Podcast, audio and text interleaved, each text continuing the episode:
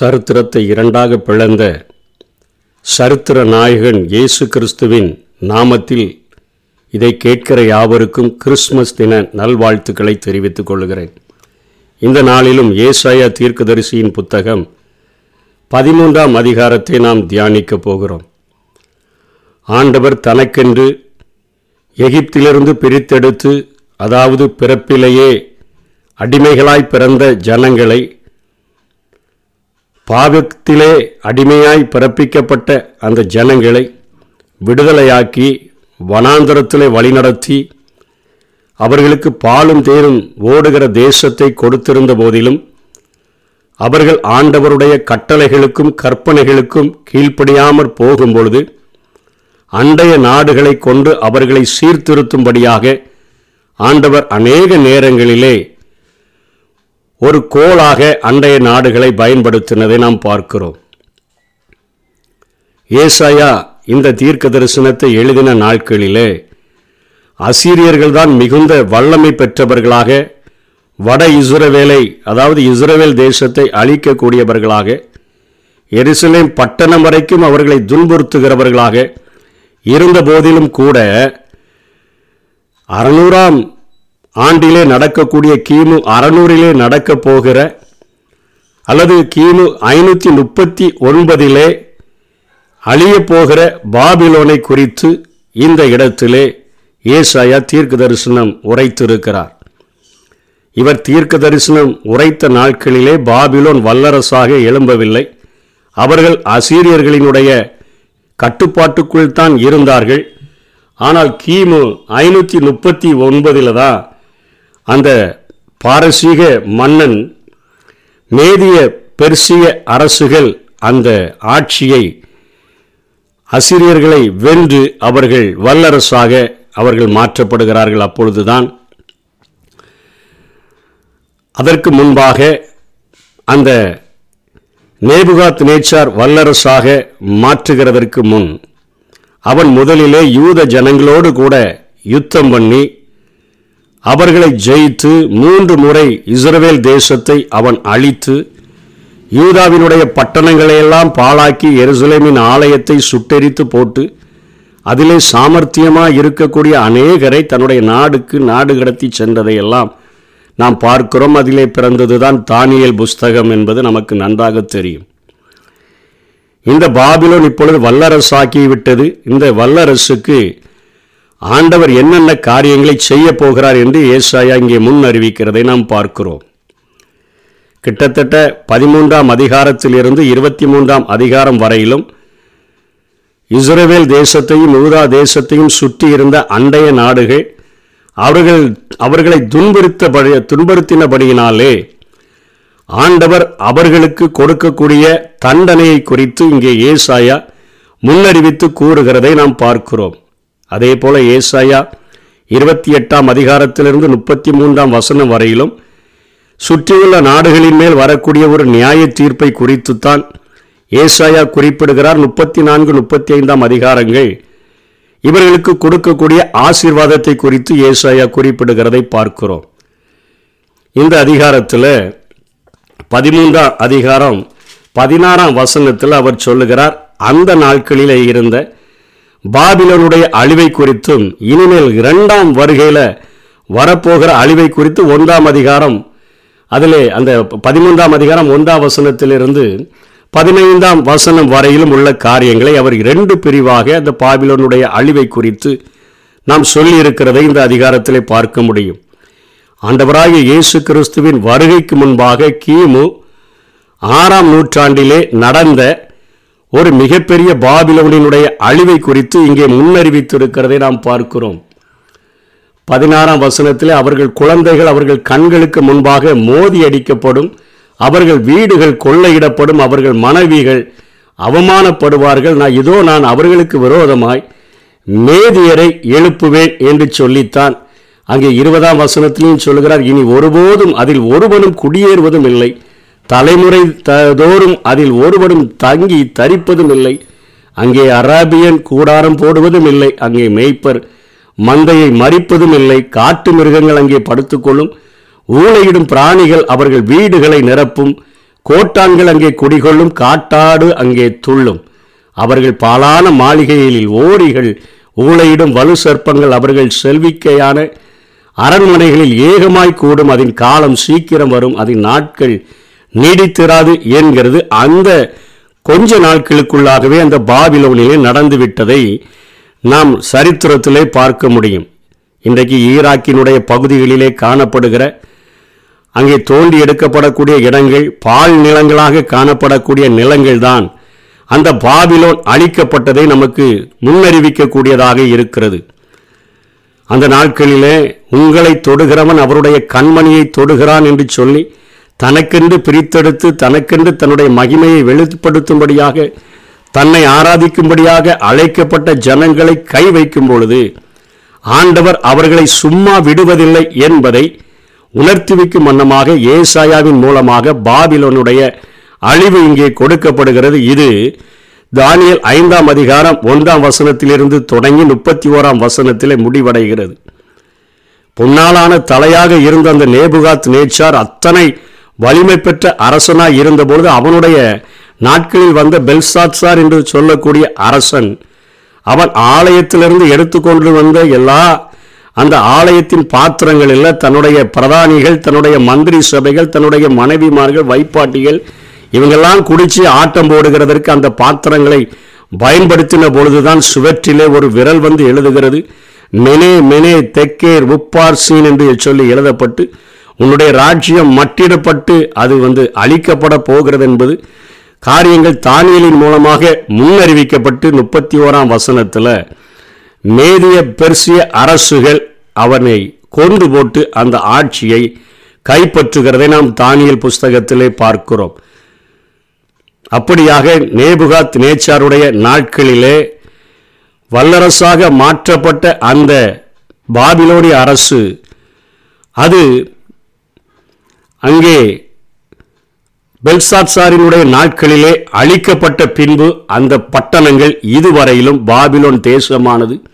எழும்ப முடியாதபடி அதில் இதில் ஒரு ஒருபோதும் அதில் ஒருவனும் குடியேறுவதில்லை என்று சொன்ன ஆண்டவுடைய வார்த்தைகள் கிட்டத்தட்ட மூவாயிரம் ஆண்டுகள் ஆன பின்பும் அது இன்னும் நிறைவேறாமலேயே இருக்கிறது. இன்றைக்கும் ஈராக்கில் போய் அந்த இடத்துல போய் ஒருத்தன் ஷெட்டு அதாவது ஒரு டென்ட் அடித்து கூட அங்கே தங்க முடியாத ஒரு சூழ்நிலை அவைகள் அத்தனையாக இன்றைக்கு வரைக்கும் பாழாக்கப்பட்டு கிடக்கிறதை பார்க்கிறோம். பாபிலோனியர்கள் யூதர்களை கைப்பற்றும் பொழுது குழந்தைகளை மோதி அடித்து கொன்றதினாலே தான் சங்கீதம் நூற்றி முப்பத்தி ஏழு ஒன்பதாம் வசனத்தில் உன்னுடைய பிள்ளைகளை பிடித்து கல்லின் மேல் மோதி அடிக்கிறவர்கள் பாக்கியவான்கள் என்று சொல்லி அங்கே அந்த சங்கீதமானது பாடப்படுகிறது. பாபிலோன் ஆறுகள் அருகே உட்கார்ந்து நாங்கள் சியோனை நினைத்து அழுவோம் என்று சொல்லி அங்கே கிண்ணறங்களை எல்லாம் நாங்கள் அலறி செடிகளின் மேலே வைத்தோம். எங்க பாட்டு அந்நிய தேசத்தில் நாங்கள் பாடுவது எப்படி என்று சொல்லுகிறார்கள் அத்தனை கொடுமையாக. அவர்கள் நேபுகாத் நேச்சாருடைய படையெடுப்பில் அவ்வளோ வேதனைப்பட்ட அந்த ஜனங்களுக்கு இங்கே இப்படிப்பட்ட காரியங்கள் நடக்கிறதை ஏசாயா குறிப்பிடுங்க என்ன பாவத்தை நீ செய்கிறியோ? முற்பகல் செய்யும் பிற்பகல் தானே வரும் என்று சொல்வது போல அவர்கள் செய்த பாவங்களுக்கான தண்டனைகளை அவர்கள் அனுபவித்தே தீர்வார்கள் என்று சொன்ன வார்த்தையின்படி என் ஆண்டவர் இன்றைக்கும் அந்த சராசரங்களையும் ஆளுகிறவராக இந்த பூமியின் மேல் ஆட்சி செய்கிறவராக இருக்கிறார் என்கிறதை உணர்த்து வைக்கும் வண்ணமாக இன்றைக்கும் பாபிலனுடைய அழிவு ஒரு திருஷ்டாந்தமாக நம்முடைய கண்களுக்கு முன்பாக வைக்கப்பட்டிருக்கிறது. இன்றைக்கு வரைக்கும் அது எழும்பவே இல்லை. அதற்கு அடுத்தபடியாக இன்னொரு பகுதியை இந்த முதல் மூன்று பதினைந்து வசனங்களிலே பதிமூன்றாம் அதிகாரத்தில் அவர் சொல்லுகிறார்.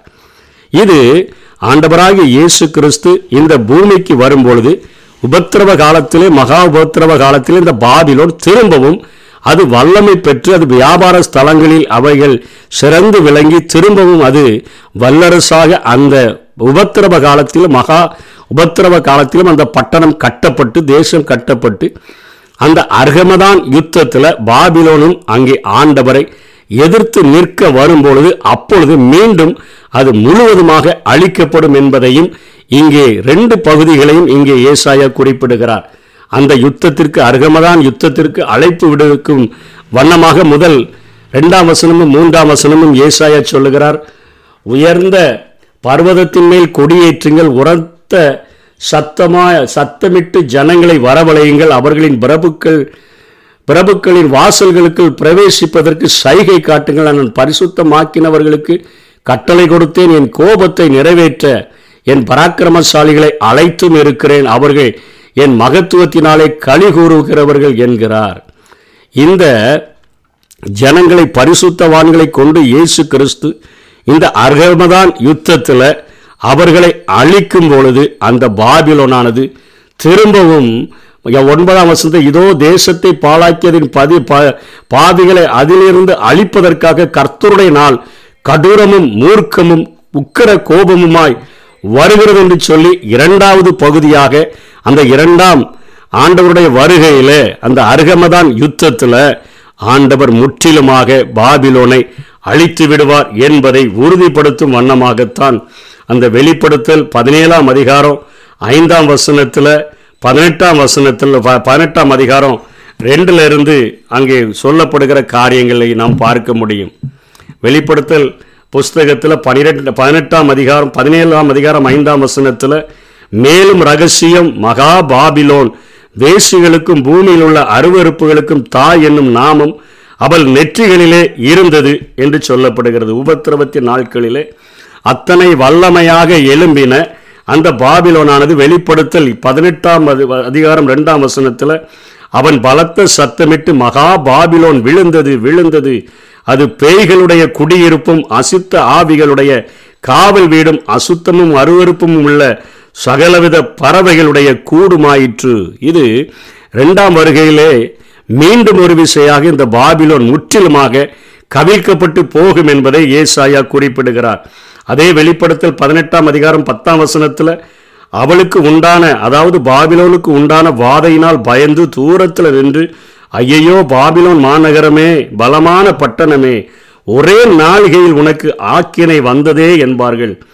அந்த அந்தி கிறிஸ்துவினுடைய ஆட்சியை அகற்றி கிறிஸ்துவினுடைய ஆயிரம் ஆண்டு ஆட்சியை நிறுவும்படி அழைப்பதற்கான கொடியேற்றுகிற அழைப்பைத்தான் இங்கே ஏசாயா குறிப்பிடுகிறதை பார்க்கிறோம். முன்னொரு நாட்களிலே அழிக்கப்பட்ட பாபிலோனானது இன்றைக்கு வரைக்கும் எழும்ப முடியலை.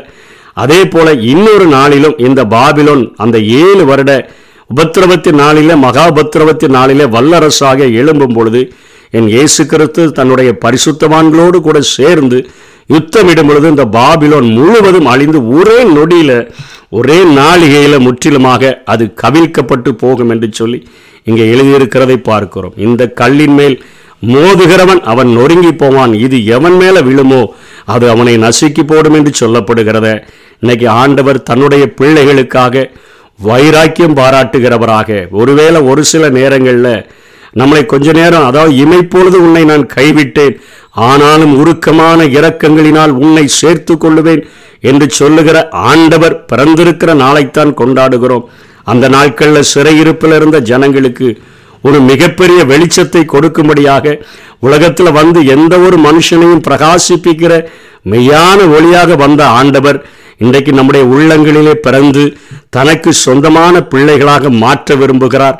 நம்மையும் நம்முடைய சார்ந்தவர்களையும் நம்முடைய குடும்பங்களையும் சுற்றிலும் வேலியடைக்க விரும்புகிறார். நாம் அவருடைய கற்பனைகளுக்கும் அவருடைய கட்டளைகளுக்கும் செவி கொடுத்து வாழ்ந்தால் அவன் நம்மை தொடுகிறவன் அவருடைய கண்ணின் மணியை தொடுகிறான்.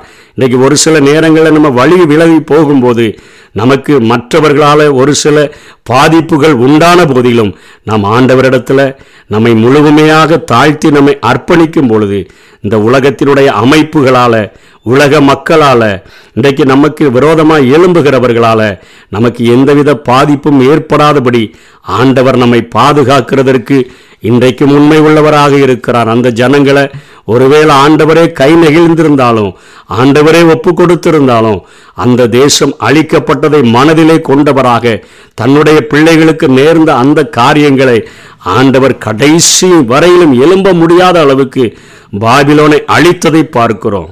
ஆண்டவராய இயேசு கிறிஸ்துவனுடைய நாமத்திற்கும் அவருடைய பிள்ளைகளுக்கும் விரோதமாக எழும்புகிறவர்கள் அவர்கள் அவர்கள் தங்களுடைய பல ப- கை தங்களுடைய சாமர்த்தியத்தினால நாங்கள் அழித்து விட்டோம் என்று சொல்லி நினைத்தார்கள் என்று சொன்னால் இப்படிப்பட்ட அழிவுதான் வரும் என்கிற ஒரு எச்சரிப்பையும் ஏசாயா குறிப்பிட்டிருக்கிறதை பார்க்கிறோம்.